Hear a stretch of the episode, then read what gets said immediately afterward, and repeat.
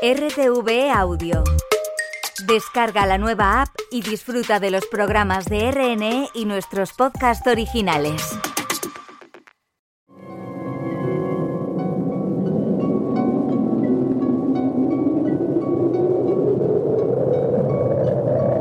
Solo cuando el túnel está en la más absoluta oscuridad es cuando puede volver otra vez la luz.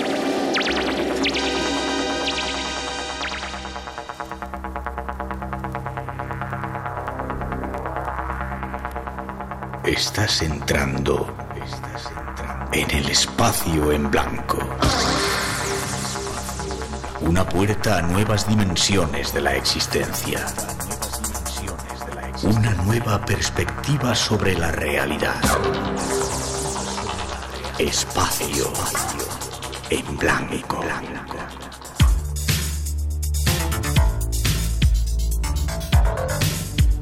Una producción escrita y dirigida por Miguel Blanco.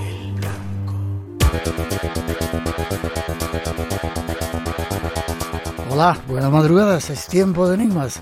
Comienza el espacio en blanco, bienvenidos.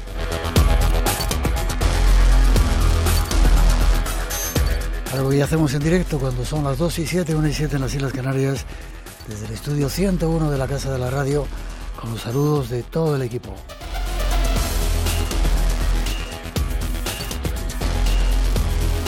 Esta noche en la parte técnica Margasque y Pedro López, Natalia Sotillos en la realización y coordinación, Ricardo Aguilera en la producción y Juan Gómez, nuestro compañero, en la redacción. Saludos también de este que os habla, Miguel Blanco, para todos nosotros. Un placer estar aquí de nuevo compartiendo estas aventuras. Y seguimos nuestro camino acercándonos a la emisión número 1000 de esta temporada en Radio Nacional la vamos a celebrar la próxima semana. No os perdáis el programa que estamos preparando. Nuestras redes sociales se abren.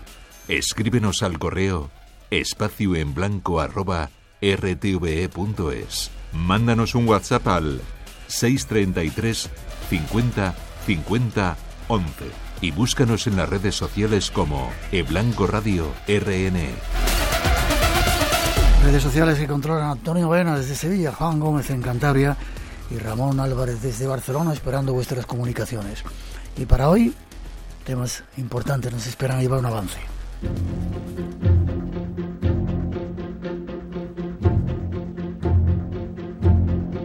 Con el programa de hoy volvemos a abordar un tema de actualidad. Tiene que ver con la geopolítica, con la situación de nuestro mundo y con las nuevas fuerzas que se están gestionando para su control. En nuestro estudio recibiremos a un experto que ha estudiado los nuevos acontecimientos que ya nos sobrepasan para tratar de comprenderlos.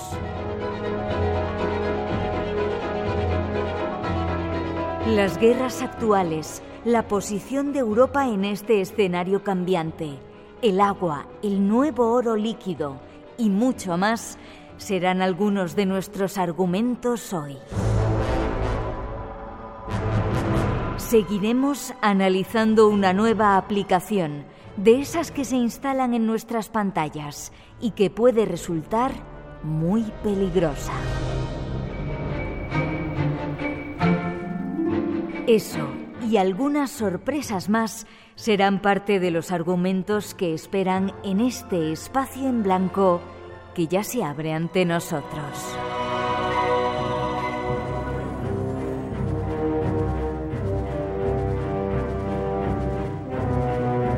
Eso y algo más nos espera esta noche y para comenzar vamos a saludar a nuestro primer invitado aquí en el estudio, Óscar Vara.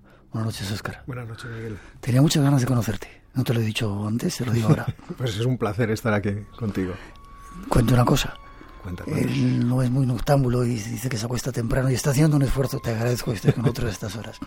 Doctor en Teoría Económica, profesor de la Facultad de Ciencias Económicas y Empresariales en la Universidad Autónoma. Impartes cursos de MBA, ¿eso qué es? Bueno, los, los eh, típicos cursos de empresa los eh, másters para tratar de hacer que la gente eh, que quiere tener una empresa y que quiere formar una empresa aprenda muy rápidamente y de forma muy intensa todo lo necesario. Vale. Y has escrito un libro que se llama El porvenir del viejo mundo y tienes un canal que tiene me sorprendo, cientos de miles de personas que te siguen. Oscar Vara, simplemente. Sí, sí, mi canal de YouTube, Oscar Vara, que inicié hace ya muchos años, pero que tomó el camino de la geopolítica hace un par de años de forma yo creo que afortunada, porque entre que es una cosa que siempre me ha interesado mucho y de repente se nos ha caído encima el mundo geopolítico, pues es verdad que ha suscitado cierta atención. Eh, ¿Desde cuándo se has metido en este tema de la geopolítica? Desde hace mucho porque es verdad que hemos viajado, y digo hemos porque eh, yo tengo un grupo de, coautores y de, profesores con los que he trabajado mucho viajando por el mundo, precisamente tratando de estas cuestiones. Por ejemplo, tratando acerca de si Rusia querría haber sido parte de la Unión Europea cuando estábamos en los procesos de ampliación de la Unión Europea, eh, tratando sobre cuestiones de comercio internacional. Entonces, siempre he estado metido en el estudio y en la lectura de ese tipo de cosas. Pero ya, por así decirlo, de forma más profesional, a partir de que empecé a iniciar el, canal y quise hacer un vídeo que es como hacer un pequeño programa para comprender cuestiones de actualidad y de no tanto actualidad geopolítica diario. Entonces, en ese caso ya tuve que tomarme muy en serio el, tratar de comprender, estudiar y, y estar al día. ¿Desde cuándo tienes el canal?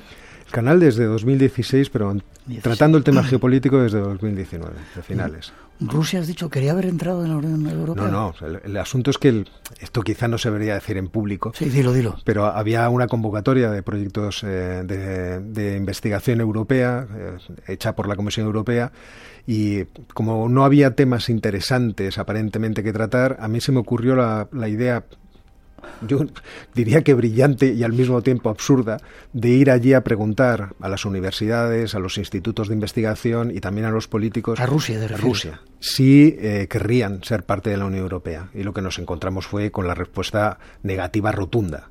De hecho, yo siempre cuento que en uno de los institutos de investigación que visitamos, que era Instituto de Cooperación para Occidente, un nombre muy rimbombante en donde había un alto ex cargo del gobierno ruso, aquel alto ex cargo nos miró de forma despectiva y nos dijo, ¿para qué querría Rusia ser parte de una civilización degenerada y corrupta como la suya? Así nos ven. Sí, sí, por lo menos así nos veía aquel señor. Dos y trece, 1 y 13. Este es nuestro invitado, con él vamos a tratar temas de absoluta actualidad. 633 50 50 11 por si queréis intervenir. Y nos vamos a comenzar el asunto.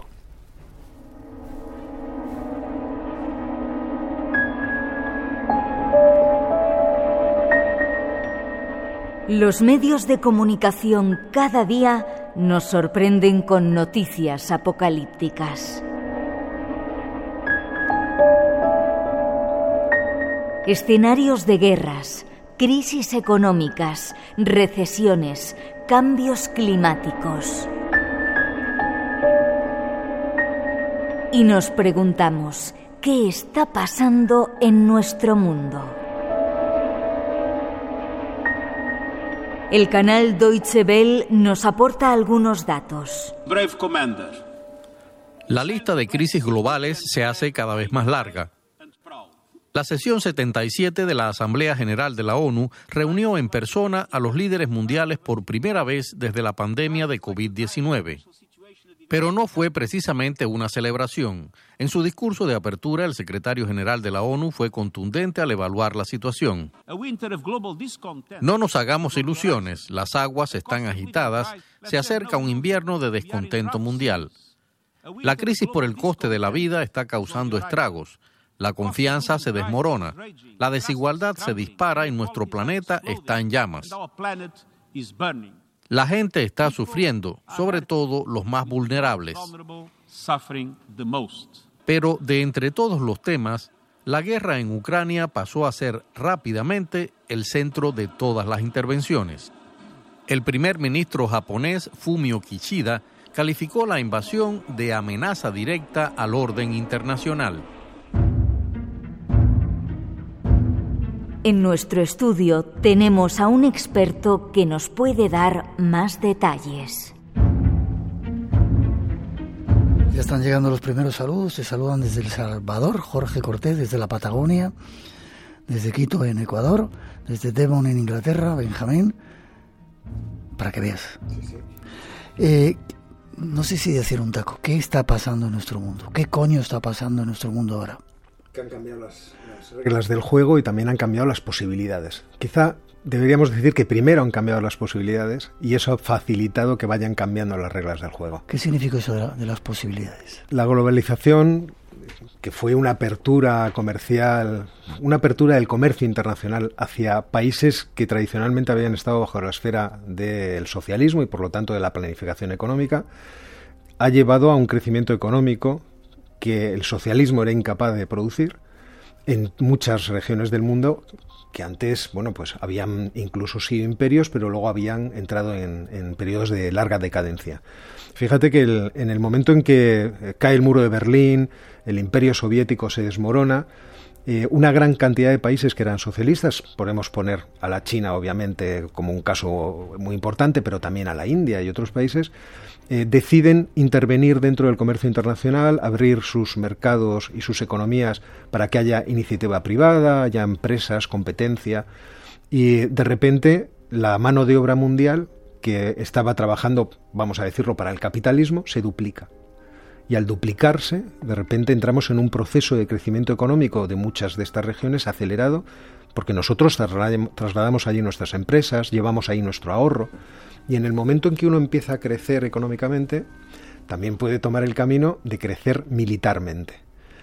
Y en ese momento, cuando vas cogiendo fuerza, también ves nuevas posibilidades de acción, de influencia, de poder controlar recursos naturales que no tenías. Y eso le ocurre a China de forma muy clara, porque es el que con más éxito lo consigue, pero también otros países. Tienes Turquía, Irán, a pesar de las sanciones económicas, Quiero decir, la India, evidentemente, algunos de los países del sudeste asiático que habían sufrido incluso de forma terrible la guerra, Vietnam, estoy pensando, Tailandia, y de repente ves emerger la posibilidad de estos países de influir en su entorno, de tener...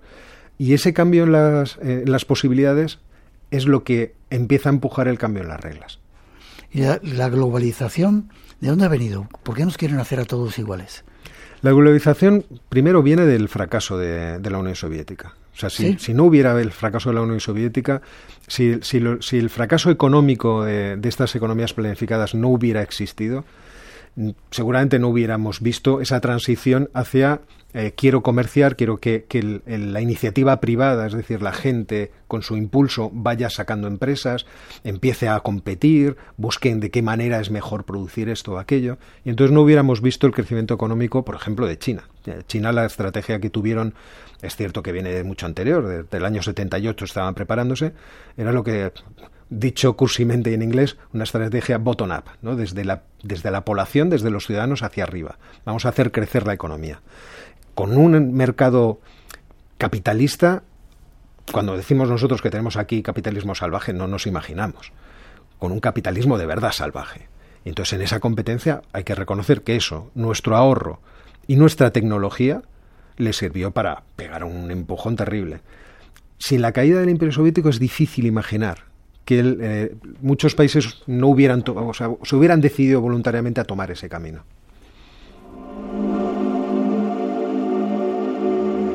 Estamos, Oscar, en un tiempo de oscuridad. Me decías ahora micrófono cerrado que no, que nosotros hemos vivido otras crisis, pero parece que el momento ahora es mucho más crítico, ¿no? O, o los medios de comunicación nos están haciendo creer eso.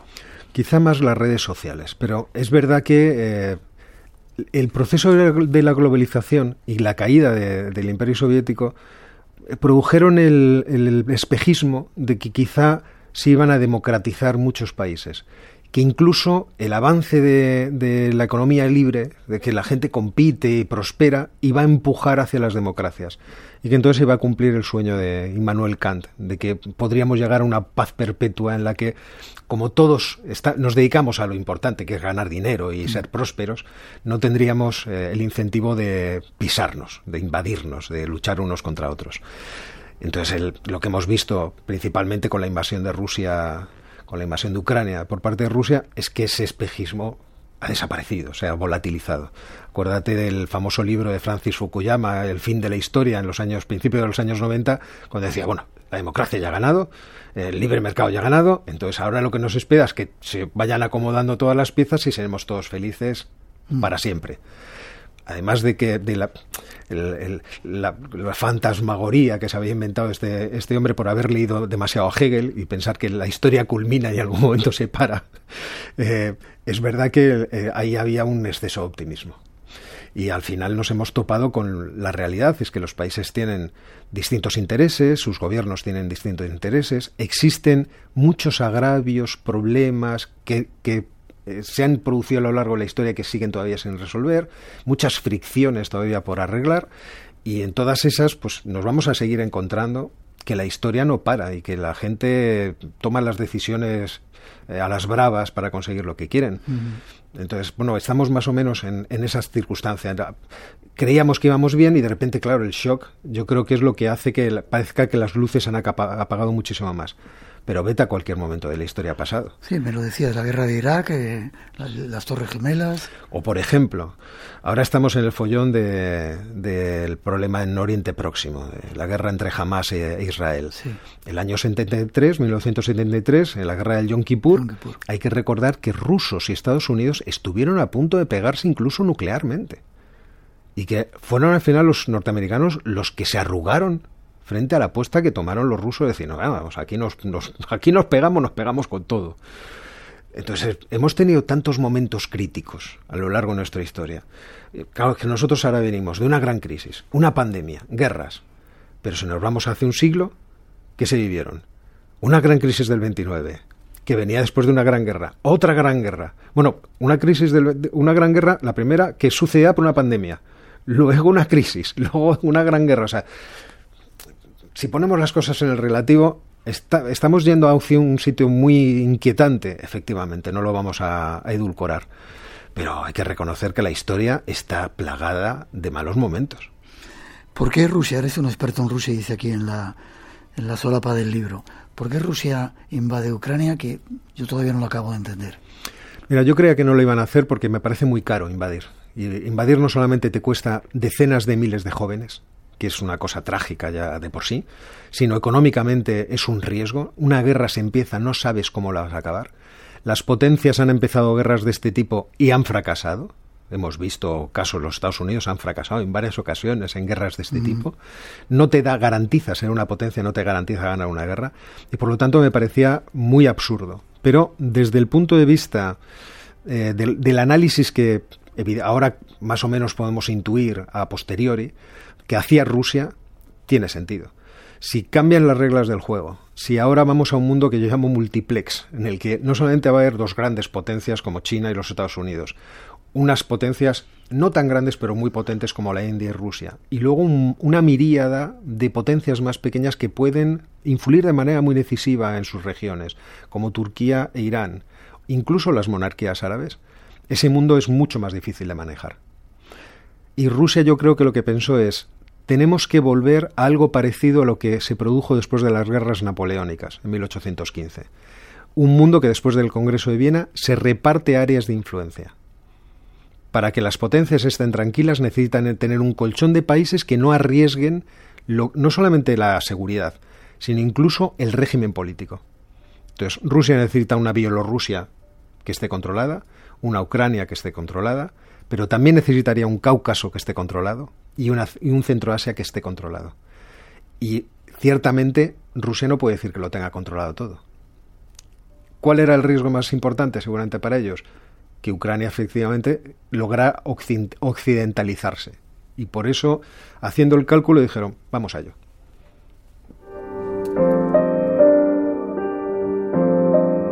La economía, tú que eres un experto en ello, es la que mueve el mundo no, hay otros valores por encima de crear un mundo bueno para todos, justicia, reparto de riquezas.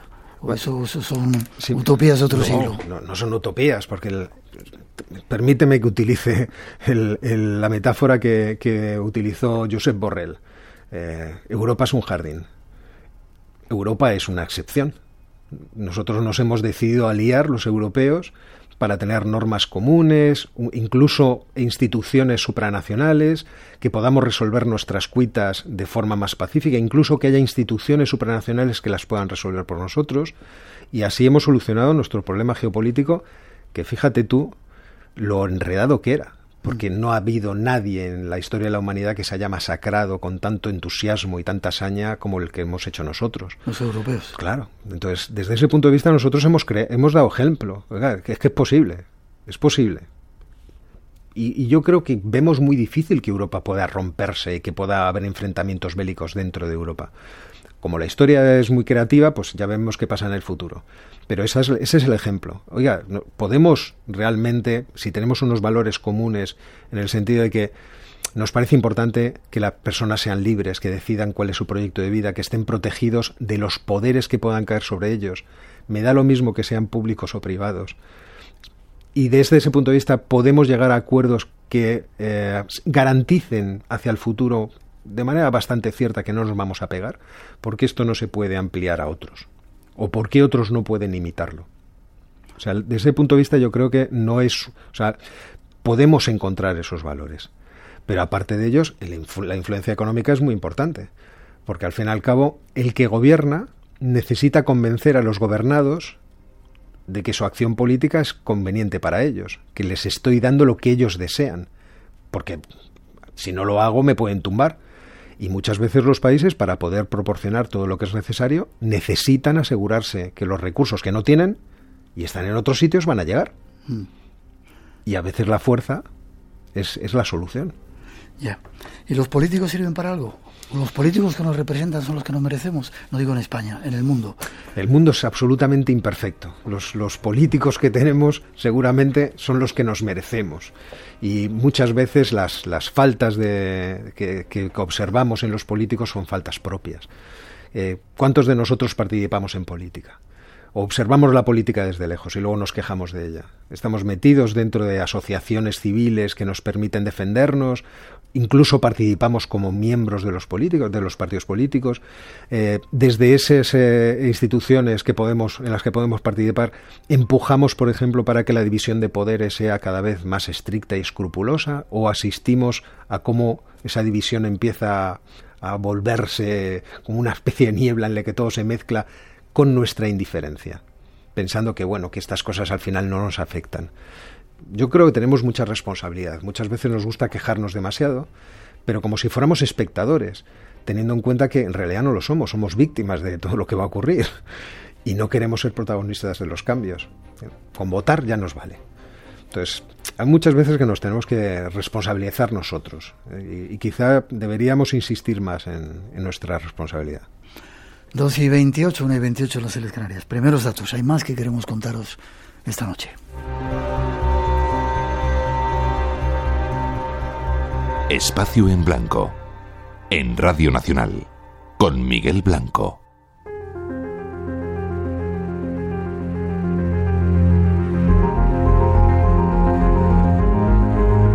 La Unión Europea es una comunidad política de derecho constituida en régimen de organización internacional. Fue fundada para propiciar y acoger la integración y gobernanza en común de los estados y las organizaciones de Europa. Está compuesta por 27 estados europeos y fue establecida con la entrada en vigor del Tratado de Maastricht el 1 de noviembre de 1993.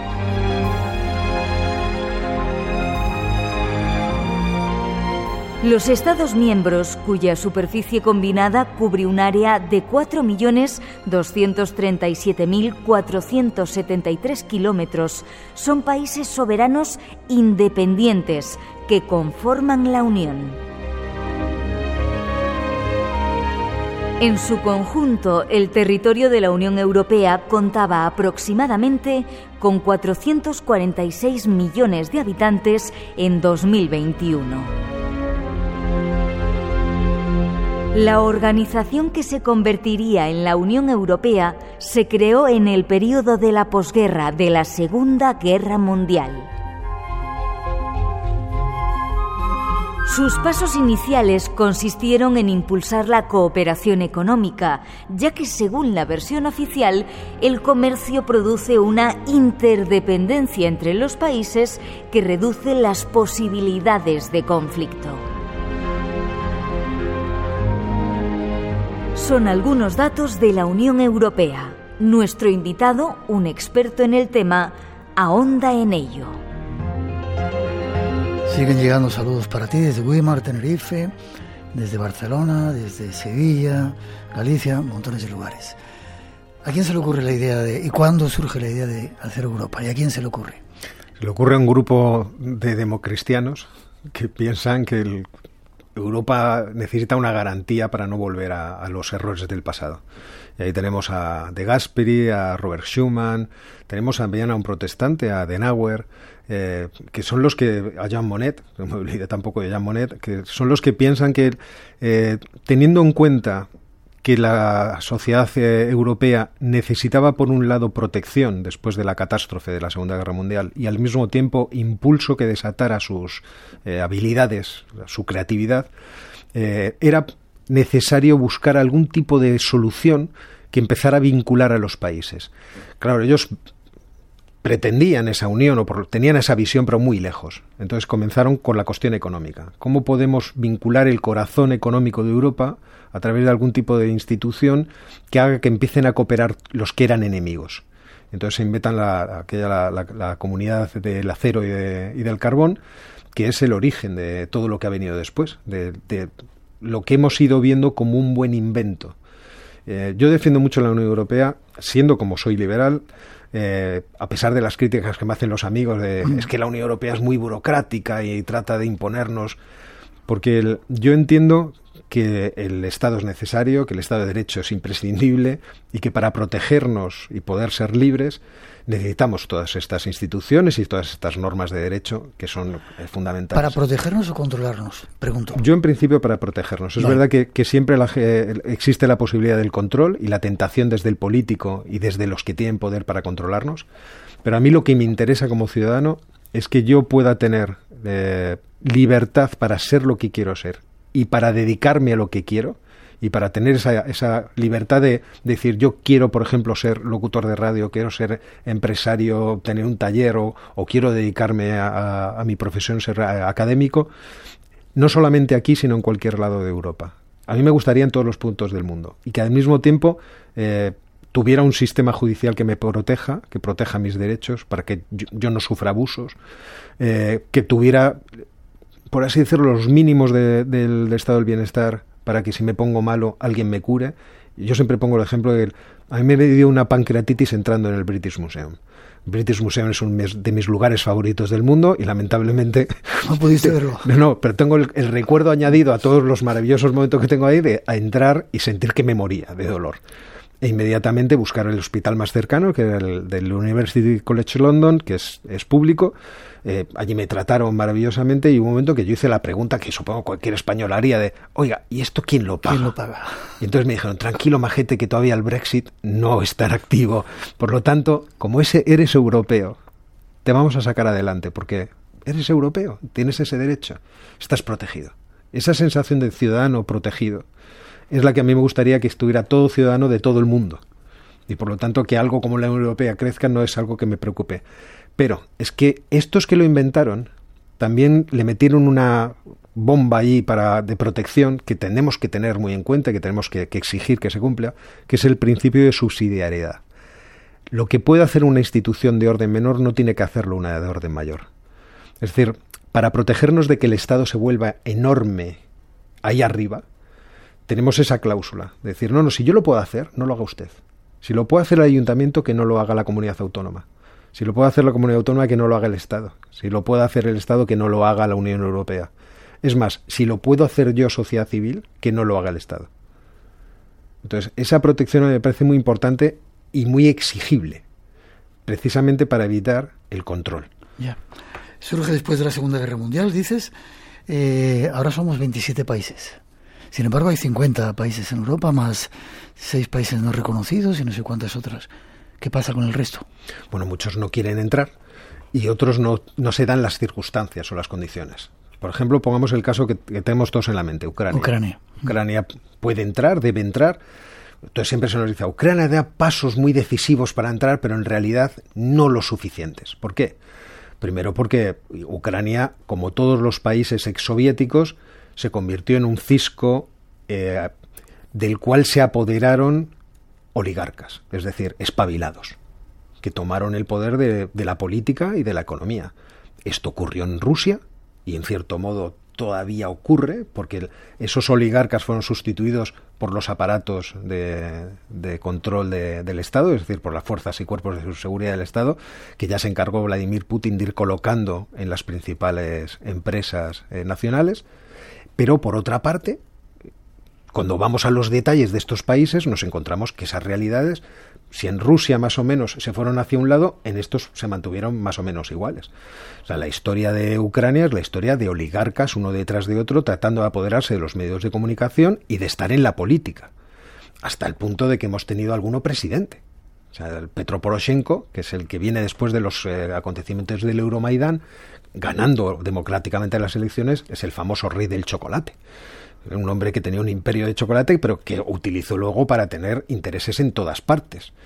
Y, por ejemplo, Zelensky sube al poder amparado por otro oligarca, Igor Kolomoisky, que es al mismo tiempo un tipo que tenía todos sus huevos en muchas cestas distintas, desde extracción de minerales a medios de comunicación, porque es curioso la, cómo el oligarca tiene un interés especial en dominar la forma de transmitir información a los ciudadanos.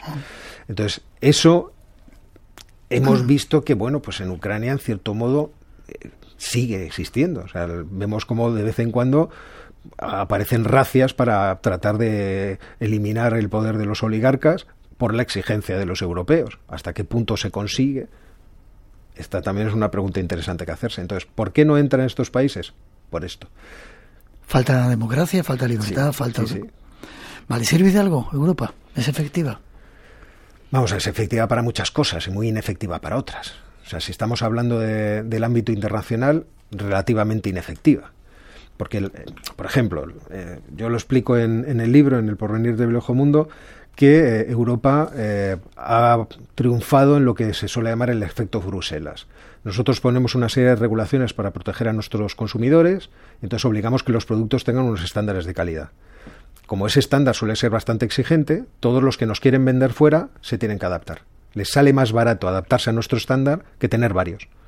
Entonces acaban eligiendo el más exigente, porque sabiendo que cumpliendo el nuestro cumplen el de todos.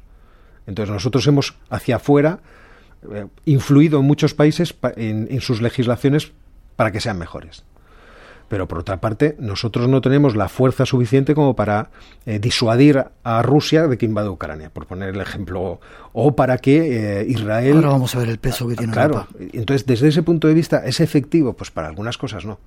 Para otras yo creo que, que claramente sí es efectivo. Hablemos de la economía. Ya, déjame que haga un apunte. Eh, le quitan a los, a los gallegos...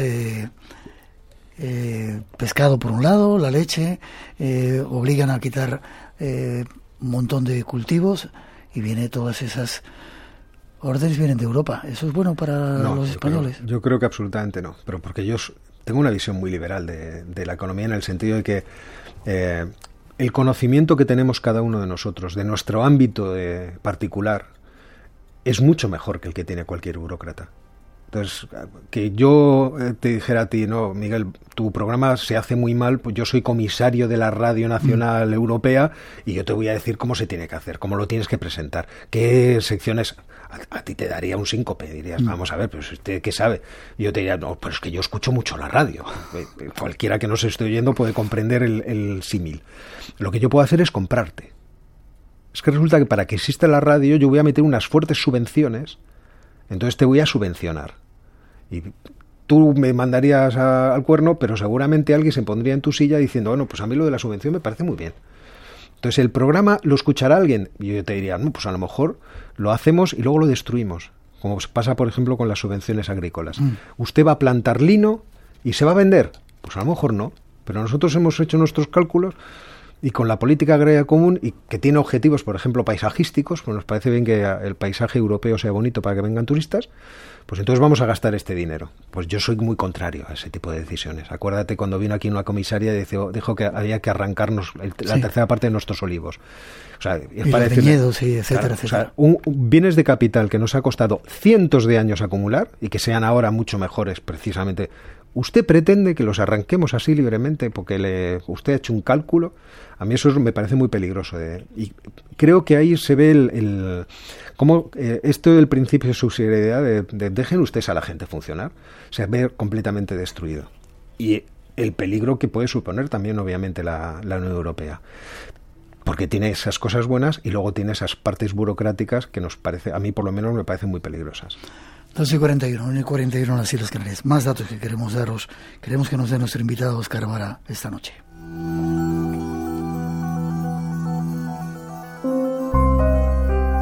Radio Nacional de España, la que quieres. Esta semana no te pierdas la condenación de Fausto de Héctor Berlioz con el maestro Vasily Sinaisky al frente de la Orquesta Sinfónica y Coro Radio Televisión Española con los solistas Robert Murray, Olesia Petrova, Sir William White y Vladislav Buyeslavsky. Puedes disfrutar de esta obra maestra de Berlioz basada en el Fausto de Goethe este jueves y viernes a las 7 y media en el Teatro Monumental de Madrid y a las 8 en Radio Clásica. Y recuerda, Jardines en el Bolsillo, los domingos a las 4 de la madrugada. RTV, la que quieres.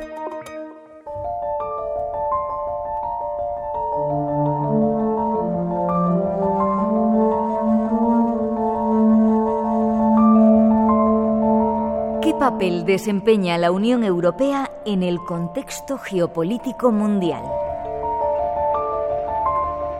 Adrián Caballero del canal Simple Política nos informa. Cuando hablamos de la geopolítica, sabemos que la Unión Europea tiene un papel importante.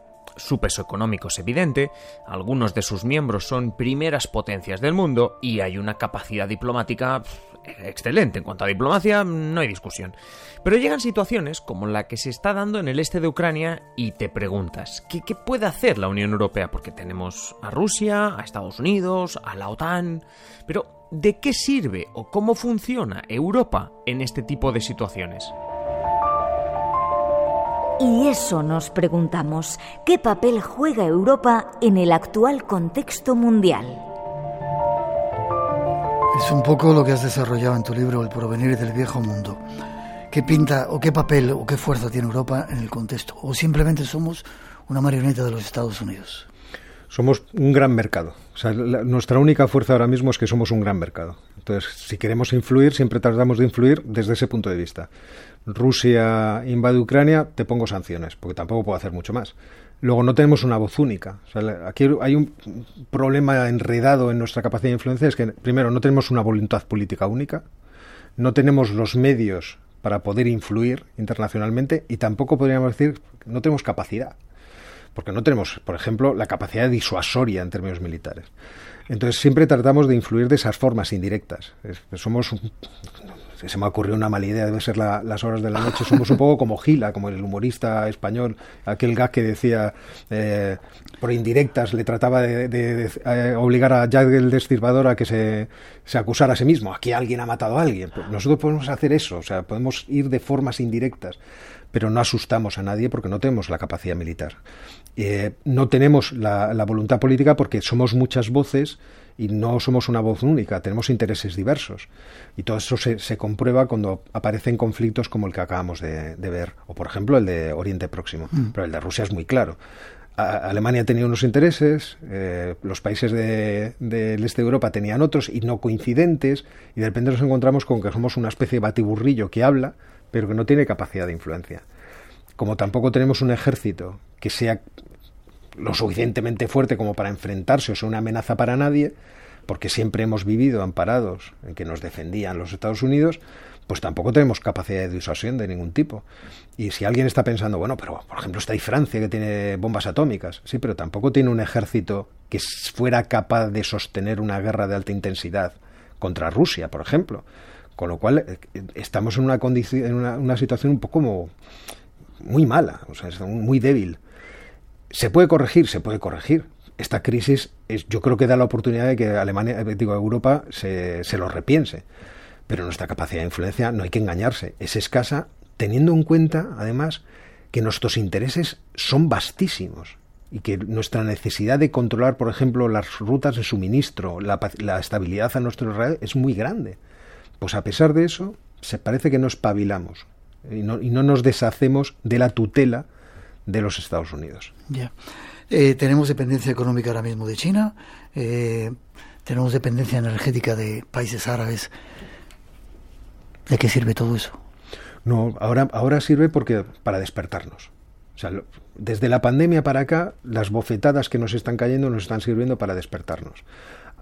Es cierto que hay movimientos, a mí me parece que todavía no son lo suficientemente radicales, pero hay, movimientos claramente en la dirección. Los alemanes han decidido que necesitan rearmarse y están gastando mucho dinero para ello. Eh, los franceses y los británicos ya estaban en el proceso de rearmarse antes de que invadiera Rusia Ucrania y ya querían tener por lo menos 25.000 hombres preparados para una guerra de alta intensidad. Y ya se empieza a hablar, por fin, de aquel ejército europeo que prometieron Mitterrand y Helmut Kohl hace mucho tiempo, ni le tiempo, tempore, como se suele decir, eh, ya tenemos por lo menos esa primera visión de tener una fuerza rápida de 5.000 hombres que es verdad que está aprobado y tal, pero todavía no se ha puesto en práctica. A mí me gustaría que fuera algo más potente para que los intereses europeos, que no siempre coinciden con los de los países, porque podemos encontrar contradicciones entre, entre los países a la hora de ver los intereses, eh, para que los intereses europeos sean defendidos. Y te pongo solamente un, detalle para hablar de los intereses hmm. europeos. Europa como unidad, esto que antes estabais hablando de los datos, los 440 millones de los 4 millones y pico de kilómetros cuadrados, esto se puede ampliar cuando vemos los derechos marítimos lo que se llama las zonas económicas especiales. Europa tiene presencia, tiene algún territorio en todos los océanos, incluidos los antárticos y los árticos, en todos. Y en algunos mares, en el Caribe, desde luego, en el Mediterráneo, obviamente, en el Báltico, obviamente, el Mar Negro. O sea, nosotros tenemos presencia en muchos sitios. Eso totaliza la mayor extensión de derechos marítimos del mundo. Si los Estados Unidos tienen 11 millones de kilómetros cuadrados de derechos marítimos, nosotros tenemos 17,7 millones de kilómetros cuadrados. ¿Cómo podemos defender eso? ¿Con qué armada? ¿Cómo hacemos eso? En caso de que alguien un día diga, pero es que yo voy a poner, como ha hecho China, por ejemplo, en, en el mar meridional de la China, voy a poner aquí una base militar. Y ahora esto es mío. ¿Nosotros cómo defendemos eso? Este tipo de preguntas que yo creo son muy molestas, hmm. porque a la gente le, gusta pensar que el, ejército no es necesario. En las condiciones actuales, creo que, está bien que no las hagamos, porque el mundo, que siempre ha sido hostil y frío y crudo, otra vez nos demuestra lo que es. Entonces no podemos engañarnos. Países importantes dentro de Europa, Alemania, Francia, eh, Gran Bretaña que se ha ido, España. ¿Qué papel tiene España en la Unión Europea? Pues por ahora no muy importante, no muy influyente, porque es verdad que yo invito a, los oyentes a que tomen un mapa físico de, Europa, eh, con donde se ve la orografía, y le den la vuelta. Y lo miren como si fueran alemanes. Y vean las llanuras que van de este a oeste y llegan hasta los Pirineos, y luego vean esas tres penínsulas que quedan ahí detrás de montañas. Grecia muy lejos, detrás de todo lo que son los Balcanes, Italia detrás de los Alpes y España detrás de los Pirineos. Nosotros somos como una especie de, de extrarradio. Y así nos ven los europeos. Pero los españoles, si nos ponemos a mirar el mapa y situamos España en el centro del mapa y vemos el mundo que hay alrededor, nos daremos cuenta que España une todo lo que es Asia, lo que viene territorialmente, Asia Mediterráneo hacia Estados Unidos y África hacia Europa. Somos, imaginemos que hubiera una guerra, Dios no lo quiera nunca, con África, nosotros somos el primer frente de batalla. Nosotros somos los que controlamos el paso del estrecho de Gibraltar, por donde circula más o menos el 40% de la mercancía del mundo. no es un sitio pequeño. No se puede decir que, que seamos eh, un país no geopolítico, sino muy geopolítico. Pero tampoco lo nos pensamos así. Y el que no se imagina así, obviamente no ejerce. Ya. Eh, hay un sentimiento de europeidad, no sé si se puede decir así. Hmm. Cuando viajas por ahí, ¿tú dices que eres europeo o dices yo soy español, español? No, bueno, vamos a ver. Eh, hubo un momento en nuestra historia que decir que eras Spanish en los Estados Unidos. México, ¿no? Decía, pues ustedes estarán entre Venezuela y. Y entonces tienes que decir eres, eres Spaniard. O, como eso sonaba muy cursi, no, yo soy europeo todavía no nos creemos esa condición de, europeos, a pesar de que yo creo que es, que es algo que nos define, obviamente. O sea, en términos culturales, Erasmus, el programa Erasmus de estudiantes universitarios, está ayudando mucho a que la, gente se conozca y se mire. Eh, lo que pasa es que nosotros, además, tenemos un pie cultural mucho más potente puesto al otro lado del océano. Eh, yo daba clase hace muchos años en un máster en el que formábamos a, futuros políticos eh, de Hispanoamérica, eh, de la Fundación Carolina, que lo, pagaba el, dinero público, y era muy bonito ver cómo esos alumnos que iban a estar ocho meses juntos, al poco tiempo de estar juntos, se sorprendían de lo parecidos que eran. Y, hoy es el mismo comentario de todos. Es que aquí el pan es igual que en mi, que en mi tierra. Digo, ¿por qué será, hijo mío? y, cómo nos parecemos? ¿Y, qué, ¿Y por qué no hemos sido una unidad? Esa pregunta que, uno cuando te ves tan próximo ¿por qué nosotros no constituimos una unidad? Pues este, tipo de realidades muchas veces dependen del roce y del trato. La barrera idiomática en Europa es una cosa un poco molesta, pero como nuestros hijos ya cada vez hablan más idiomas, y pueden viajar y comunicarse, descubren que efectivamente los europeos nos parecemos mucho, que tenemos mucho en común, que como hemos sufrido durante tanto tiempo las mismas cosas, queremos del futuro las mismas cosas. Queremos libertad, queremos Estado de Derecho, queremos protección social. Esas cosas yo creo que nos unen mucho. Y desde ese punto de vista, sí, europeos, claro. Te saludan desde Montevideo, Uruguay, y dicen que me gusta la claridad con la que habla el invitado. Yo siempre intento ser muy claro. Vale. Piénsese que soy profesor. Se nota. Seguimos, ahora nos vamos a cosas más cercanas. Espacio en Blanco. Tu cita con lo desconocido. En Radio Nacional. Con Miguel Blanco.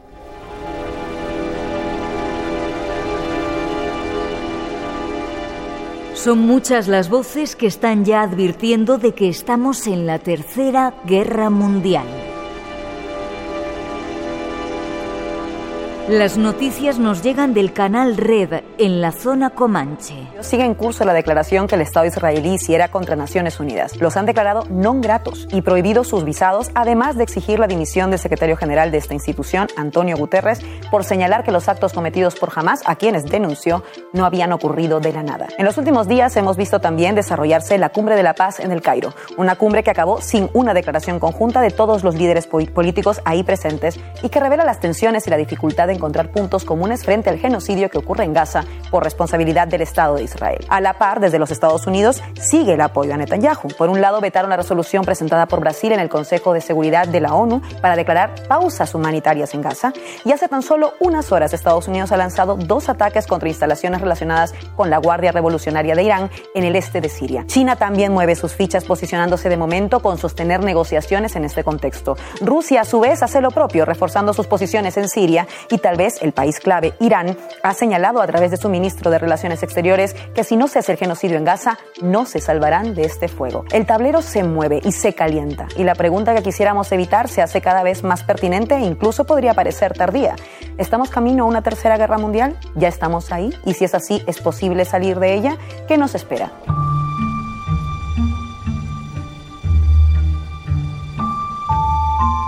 Tratemos de entender la situación actual que vivimos y si estamos ya en la Tercera Guerra Mundial. Nos quedan cuatro minutitos antes de las noticias, se quedas un rato más después, ¿vale?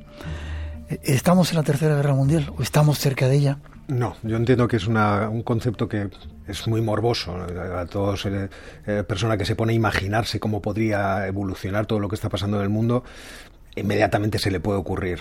Por ejemplo, si ahora quisiéramos acabar con la influencia de los Estados Unidos en, el mundo, no sería el momento de que China atacara a Taiwán. Que, se produjeran tres frentes o más frentes que los Estados Unidos no pudieran eh, poder eh, atender y por lo tanto que se acabara con su influencia. Yo entiendo que esa imaginación está en la cabeza de todo el mundo y que hay un punto incluso de morbosidad de decir, esto está a punto de pasar. Pero hasta que no se peguen los grandes, hasta, que los grandes no estén enfrentados directamente, no hay guerra, no hay tercera guerra mundial. Eso es una cosa que tenemos que tener muy claro. Entonces, desde ese punto de vista, ahora lo que tenemos es un enfrentamiento eh, indirecto. En Ucrania ya está. ¿Puede, ¿Puede escalar el asunto de Oriente Próximo? Podría escalar, pero veríamos si eso arrastraría a la guerra a China, que yo creo que es algo muy improbable. China no tiene yo creo que ningún interés ahora mismo en verse implicada en ningún tipo de conflicto, ni siquiera en el de Taiwán. Puede esperar, China tiene otros intereses, y desde ese punto de vista, eh, yo creo que Tercera Guerra Mundial no estamos, pero estamos en un momento muy complicado. O sea, imaginemos que el, que el conflicto de Oriente Próximo empezara a implicar a más gente. Entra Hezbollah, que no es un ejército pequeño, no es una cosa de broma, e imaginemos, por tirar la imaginación, ¿eh? no estoy diciendo que vaya a pasar ni nada por el estilo, que Israel decidiera hacer algún tipo de intervención directa contra Irán. Y de repente nos encontráramos con que todo ese mundo del eje de la resistencia, de las, de las milicias chiíes que hay entre en Yemen, todo eso se activara. Se produciría un colapso de las, del comercio internacional que pasa, por ejemplo, a través del Mar Rojo, y eso sería tremendo para la economía mundial. Ah. Entonces, ahí, ahí tendríamos claramente peligro de intervención de los Estados Unidos y un gran follón. Pero ¿a qué le interesaría a China? A China le interesaría que todo eso se despejara inmediatamente. Porque China, por poner solo un dato, el 60% del petróleo que, importa lo importa de Oriente Próximo. Entonces, si aquello se colapsa, ¿cómo van a poder atender a sus necesidades de crecimiento? Desde ese punto de vista me cuesta trabajo eh, esas palabras tan grandes. O sea, una tercera guerra mundial es una cosa muy grande no, em- no, creo que es lo que esté pasando. Sin embargo, Putin todos los días está diciendo que si eso, bombas atómicas, os voy a meter, os voy a dar. pero ya hemos visto a los europeos o sea, y a los Estados Unidos. ¿Por qué ahora mismo en la situación, en el frente entre Rusia y Ucrania, la cosa está en, más o menos en tablas, incluso beneficiosa para Rusia? Porque a los ucranianos les hemos estado dando con cuentagotas el armamento necesario para que pudiera empatar. Pero nunca le hemos dado nada para que ganara. ¿Y por qué no se lo hemos dado? Porque Rusia tiene en última instancia la baza nuclear. Entonces nosotros no queremos que la escalada, que, que, este juego de yo subo la apuesta, tú subes la apuesta más y nos lleve precisamente ahí. 30 segundos nos quedan casi, eh, antes de las noticias. ¿Sirve de algo la ONU? Porque están condenando a Palestina, están condenando a Rusia que pare la guerra y nadie les hace caso. ¿Sirve de algo? Eh, mm, reuniones de paz en, Egipto con un montón de países árabes, en otro montón de sitios, se ponen unas arriba de comer y buenos hoteles y Casi más te diría que las reuniones árabes podían tener más influencia que, las Naciones Unidas. Precisamente porque las Naciones Unidas primero tienen los vetos en el Consejo de, Seguridad y por otra parte porque las Naciones Unidas desde un tiempo a esta parte parece que se han convertido en otra cosa, en una especie de recomendador de qué tienes que hacer en vez de un lugar donde realmente el voto de todos pudiera pesar lo mismo y se pudiera llegar a acuerdos. Ya. Sin embargo, hay dos o tres países que lo votan eh, negativamente. Déjame que tenemos que hacer una pausita.